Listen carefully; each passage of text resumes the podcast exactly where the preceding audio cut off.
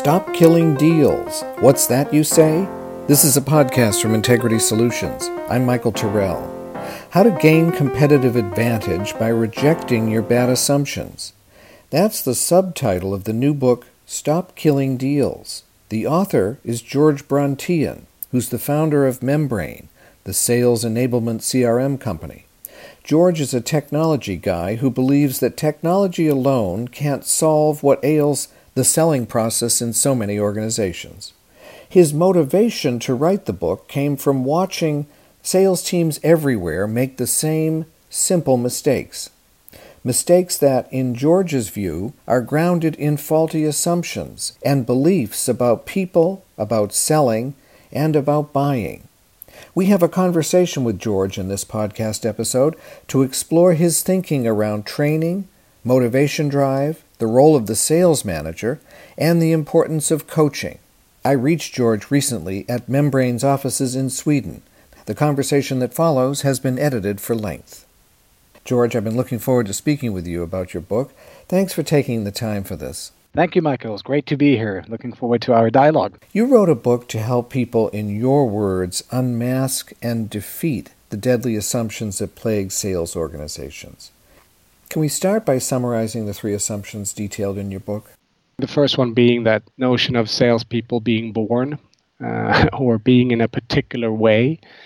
Uh, and I, I, think that's also true when you read a lot of blogs and, and information about selling uh, oftentimes we talk about selling as if it's the same, like selling is selling is selling, which is of course not true because selling can be very very different depending on what what it is you're selling. Right, it can be very complex or it can be very transactional. Uh, and the, the type of individual and the type of traits and skills and uh, knowledge you need to be successful in one type of selling environment does not equal uh, another. So uh, this notion of salespeople being born uh, is is a is a scary one, of course. And and if you believe that, well, why do you need to train them? I mean, they should already know what they should be doing. And that's what I thought uh, in uh, in another company that I founded. Uh, I was recruiting salespeople who had successfully sold for someone else, and that's so I then thought, of course, they would be able to sell in my sales environment as, as well but I was completely wrong about that. So some of these things are, are just hard, hard earned experiences. I would say the second assumption that that I um, hear a lot is that salespeople should just do what they know to do. They should be disciplined and they should go achieve the targets that we have set up for them, as if they were all some kind of heat-seeking missiles.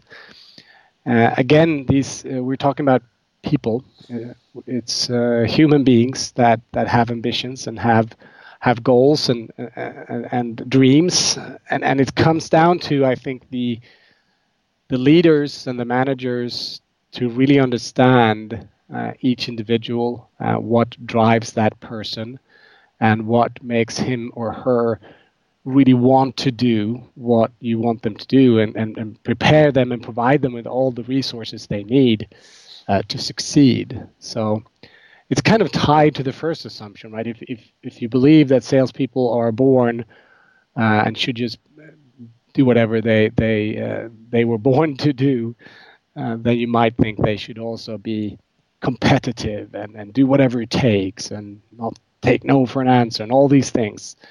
Uh, which of course is not true. Discipline is really hard. Willpower is something everybody needs to work on, uh, and uh, and that's not something somebody has and or does not have. And I would say the third one is that the technology that we make salespeople use or have made them use in the past was designed to help them become better salespeople. So the CRM system, for instance, which is sort of the, at the core of, of a salesperson's uh, toolbox, I would say wasn't really designed to help them become better. It's it's uh, more of a uh, digital Rolodex where they should be logging what they've done because they ought to know what they should be doing, right? And they should all be doing enough So if they all log that into the CRM, we can see if they're doing enough. So I think the pr- the premise and the idea behind CRM was really to capture a lot of information about customers, and that somehow would lead us to sell more, which I think is also a crazy assumption. Like information doesn't make people buy usually. So it's it's about other other other things. Uh, so and I think this is why we're now seeing so much technology popping up to help salespeople because the CRM is great as the repository of information, but it hasn't been very helpful. Was it, it doesn't guide salespeople on what to do. It doesn't help the managers to coach. It doesn't really help us iterate on on, on the processes very well, etc. etc. So now we're seeing all these different tools come up, which I think too often are focused again on uh, activity levels. So call more, email more, do more, um, and also trying to sort of replace a lot of the th- stuff that salespeople are doing or should be doing, instead of augmenting their their work and helping them do their work better. So those are the three main assumptions that I think are are are damaging and are killing deals today. George, okay, so I'm clear on the three assumptions that salespeople often get wrong.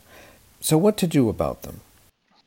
Well, I think we have to understand first uh, if we, if we have those beliefs and assumptions that uh, they are hindering our our success, uh, and then the framework is is really about how do we then, how should we be providing uh, the the way of selling, so to speak, in a way that all our salespeople, new uh, or experienced, can can learn to improve uh, their their day to day work. So uh, that goes, of course, all the way up to, to strategy needs to be aligned with process, needs to be aligned with methodology, needs to be aligned, aligned with coaching and analytics and all of these things. So trying to sort of find a, a, uh, a structure around how to organize your sales teams to be as effective as, as you can possibly be. And instead of blaming salespeople for not being disciplined, uh, provide them with, with the right resources and tools in order to do their job consistently and successfully and grow as professionals. George, you have a specific focus on sales managers. Can you explore that a bit? What do leaders often get wrong with sales managers?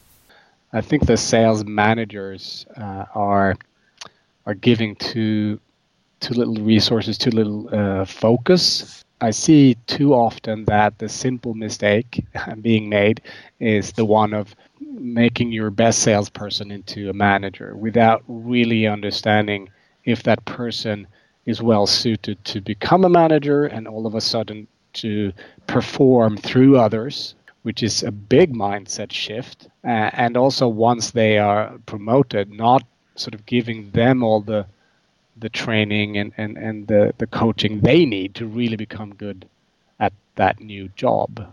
And that that's also where uh, I think a, a lot of times there's too little uh, helpful structure.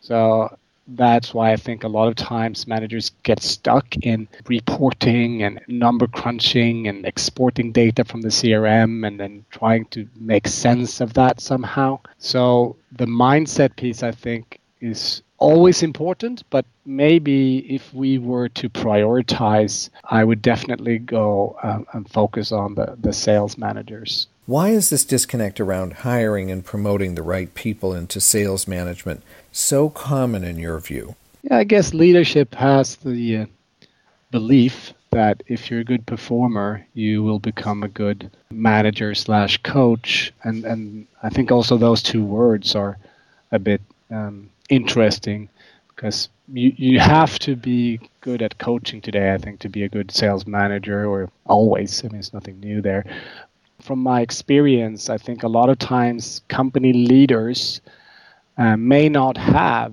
uh, the knowledge and the insight about selling at a level where they understand that that is a mistake. We just make the assumption that if someone has done the job, they should be able to help others do the job.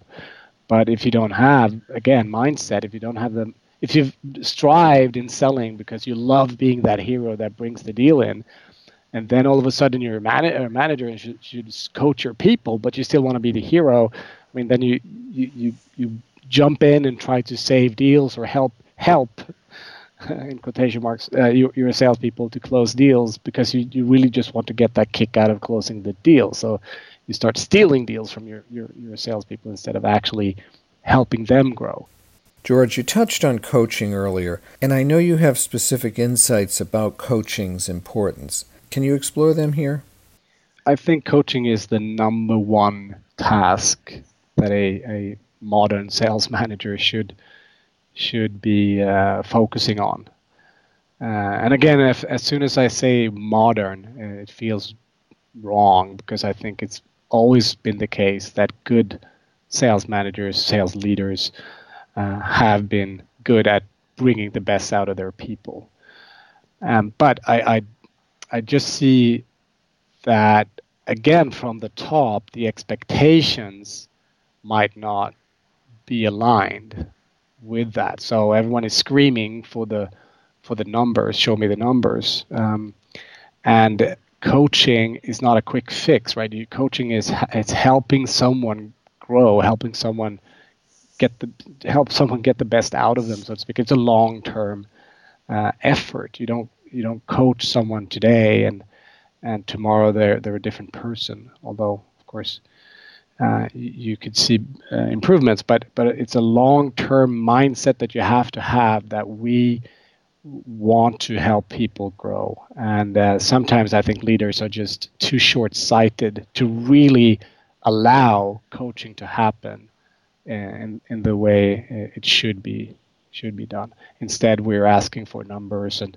reports and and, and stuff that make these managers get into managerial mode, looking at have you done enough activities? I mean, you get into the sort of efficiency uh, focus where we can improve, but only to a point where you have to really look at how are we doing things. Just doing things faster might not be wise. We need to slow down to speed up. So yeah, and I think it's critical, but it's it's uh, it's paid a lot of lip service uh, from everyone, but it's not always performed in, in a good way. George Brontén sharing some of his thinking that's detailed in his new book, Stop Killing Deals, which explores the wrong headed assumptions that plague many sales teams and what to do about them. We're grateful to George for taking the time to explore his ideas, and we have one final piece about what George calls understanding the essential human nature of buyers and sellers. We think that selling causes buying, but it, it doesn't really. I mean, buying is, is a process that happens when someone needs to go from where they are today into some other future. And, and I think as, as sellers, we need to be there and, and, and help the people and individuals and companies uh, get where they want to be and, and, go away from where they don't want to be. But too much in, in selling is focused on just telling everyone what we have and what we can do. And then the buyer sort of, we expect the buyer to sort of uh, draw the line between where they are and why they need to buy our stuff just by showing them a demo or pitching or, or presenting what it is we we can do. So I think it's really interesting to, and this is something I'm continually trying to, to, to learn more about. Like, how do we make decisions? How do we, how do people think and why? I mean, a lot of times it's not rational, right? We just, there's a lot of emotions involved in, in buying and selling, which I think is really interesting. George Brontén speaking to us from Sweden, where his sales enablement CRM business, Membrain, is headquartered. For more information about George's book, Stop Killing Deals, including a free download of the first chapter, please go to the website stop.killing.deals. That's stop.killing.deals. You've been listening to a podcast from Integrity Solutions. For more information about Integrity Solutions, the sales performance coaching and customer service innovator, please see integritysolutions.com. Thank you for spending a few minutes with us. I'm Michael Tyrrell.